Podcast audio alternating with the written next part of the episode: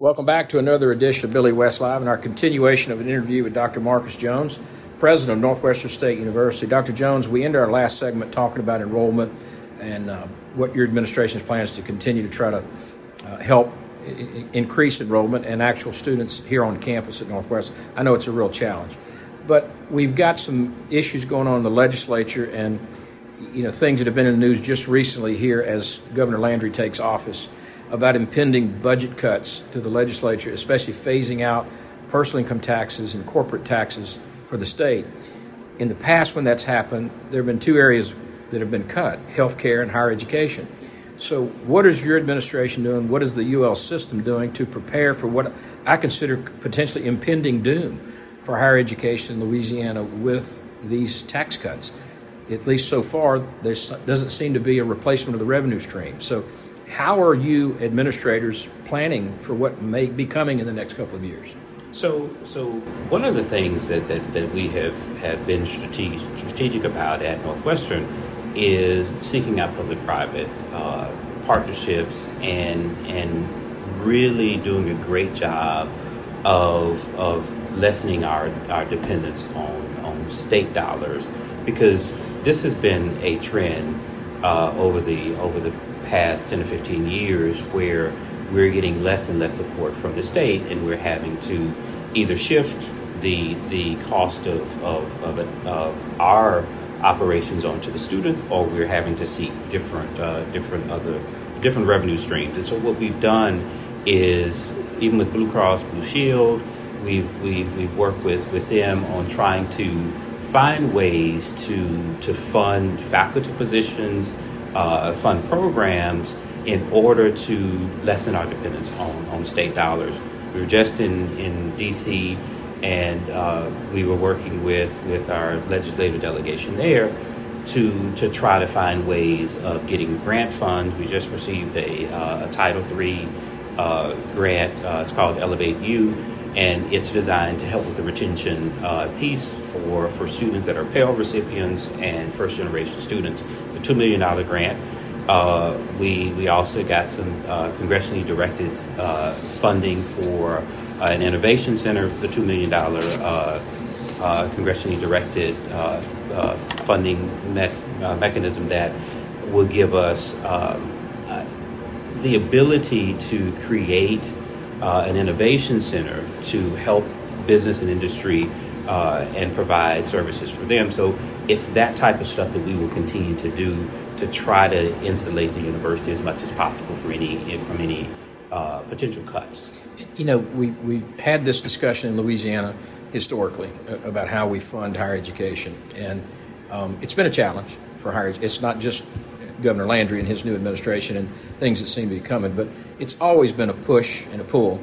And our legislative delegation in the state uh, hopefully will come and go to bat for Northwestern. But I did want to give you the opportunity to talk about your recent trip to Washington. It was uh, very enlightening what your staff provided to me about the very productive meetings you had to hopefully offset some of these potential cuts that are coming forward. Yeah. And I, I, know you met with Senators Cassidy and, and, obviously Mike Johnson is the Speaker of the House. You, you met with them. T- t- tell our listeners a little bit about that trip. So it, it, it, was very, very productive. So this is the third year that I've uh, I've gone to, to DC and, and, and had these these type meetings. So we met with uh, uh, Kennedy, Cassidy, uh, we met with uh, Troy Carter, and of course we met with Speaker Johnson and and we went with in conjunction with the, the city as well. So uh, so we had an opportunity to work on the uh, a couple of grants that the city is uh, uh working on, um, and we also had an opportunity to uh, seek funding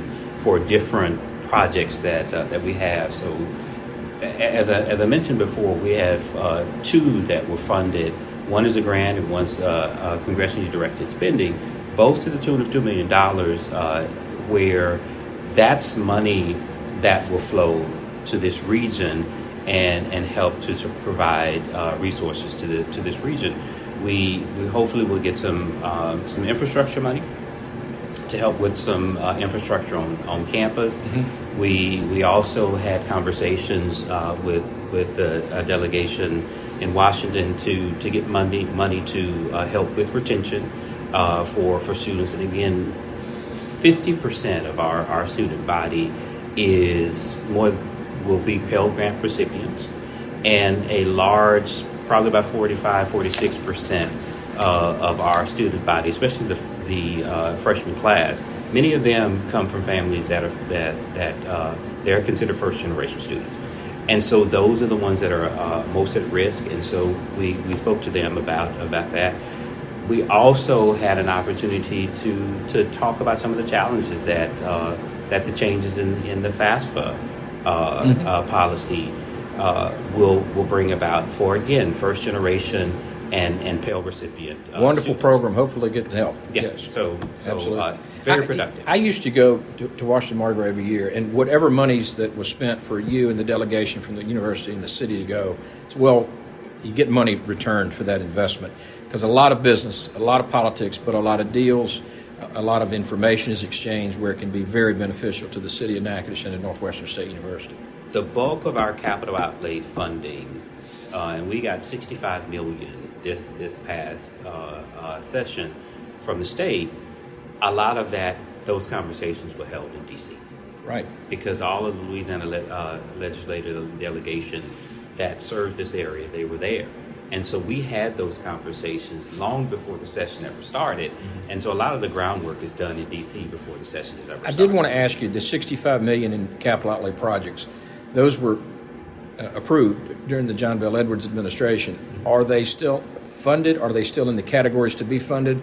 Are they going to be stripped out? Have you got any information about where you are on, on capital outlay? We're, we're, they, are they, done. They have been funded. One is Alost Hall, mm-hmm. uh, the um, uh, athletic field house. Um, that's the that's the other major project, and then we have one in the, in the uh, on the nursing campus in Shreveport. I wanted to ask you so our listeners would be comfortable that the things that have been funded will finish being funded. They, they they're under contract and, and they've started construction.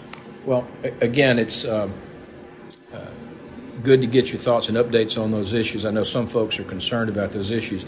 The the other thing to, to kind of finish our interview this week Dr. Jones, is a, a very positive thing for Northwest State University is the renaming of the basketball court for Coach Mike McConathy, uh, an icon uh, at Northwestern. I, I, know that's something that's important to you to see that that takes place, and I, I, did want to give you an opportunity to say some things about Coach McConathy, and then when that's going to happen, uh, a, a, dedication that, that certainly needs to take place. Well, Coach Mike, of course, is, as everyone knows, is the winningest coach in the history of Northwestern.